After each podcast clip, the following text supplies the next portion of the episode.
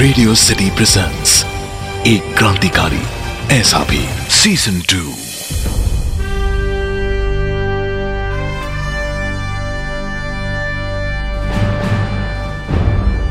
भारत की आज़ादी के लिए असंख्य लोगों ने योगदान व बलिदान दिया था। लेकिन यह बड़े ही दुर्भाग्य की बात है कि हम सिर्फ़ कुछ ही क्रांतिकारियों के नाम जानते हैं। पर अगर मैं आपको कहूँ कि भारत को अंग्रेज़ों से आज़ाद कराने के लिए सिर्फ़ भारतीय क्रांतिकारियों ने ही नहीं, बल्कि कुछ अंग्रेज़ों ने भी ब्रिटिश हुकूमत के खिलाफ आवाज़ उठाई और आंदोलन में हिस्सा भी लिया। एक क्रांतिकारी ऐसा भी सीज़न टू में हम ऐसे ही क्रांतिकारियों की कहानी आप तक पहुंचाएँगे। आज हम जिन क्रांतिकारी की बात करने वाले हैं, उनका नाम है Charles Freer Andrews. Charles Freer Andrews का जन्म 12 फरवरी 1871 को यूनाइटेड किंगडम में हुआ था। इन्हें स्वतंत्रता संग्राम के अंग्रेज़ मित्र के रूप में जाना जाता था। भारत में उनके घनिष्ठ साथी टैगोर और गांधी थे। वे एक ऐसे व्यक्ति थे जिन्होंने अपनी आखिरी सांस तक भारत के स्वतंत्रता के लिए लड़ाई लड़ी।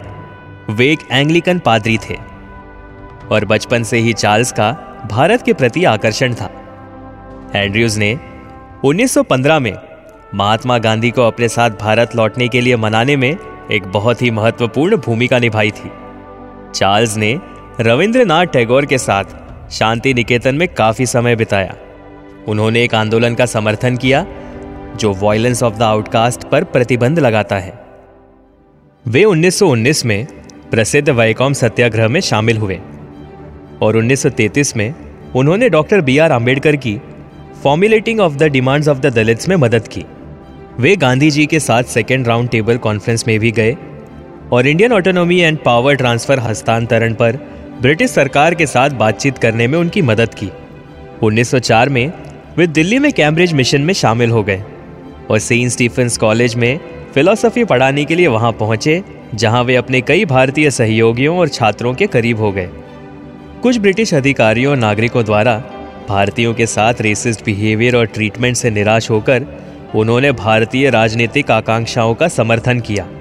और इन भावनाओं को व्यक्त करते हुए 1906 में सिविल और मिलिट्री गजेट में एक पत्र लिखा। एंड्रयू जल्द ही इंडियन नेशनल कांग्रेस की गतिविधियों में शामिल हो गए और उन्होंने मद्रास में 1913 में कॉटन वर्कर्स की हड़ताल को सुलझाने में मदद की। 1918 में एंड्रयूज फ़र्स्ट वर्ल्ड वॉर के लिए सैनिकों की भर्ती के लिए गांधी के प्रयासों से असहमत थे। उनका मानना था कि यह अहिंसा पर उनके विचारों से मेल नहीं खाता था।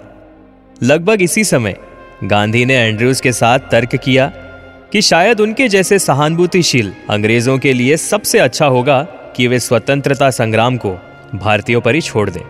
उन्होंने शांति निकेतन में रविंद्रनाथ टैगोर के साथ बातचीत में काफ़ी समय बिताया। उन्होंने अनटचेबिलिटी ऑफ़ द आउटकास्ट पर प्रतिबंध लगाने के आंदोलन में भी समर्थन दिया। सी एफ़ एंड्रयूज को गांधी जी प्यार से क्राइस्ट फेथफुल अपोस्टल बुलाते थे, जो उनके शुरुआती अक्षरों सी एफ़ ए के आधार पर था।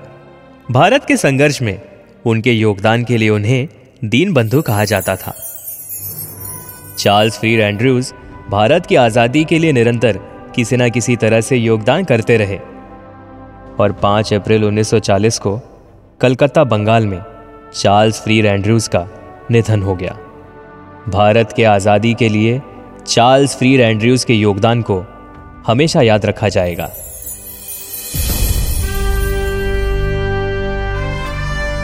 तो ये थी कहानी क्रांतिकारी चार्ल्स फ्री एंड्रयूज की। आप सुन रहे थे एक क्रांतिकारी ऐसा भी।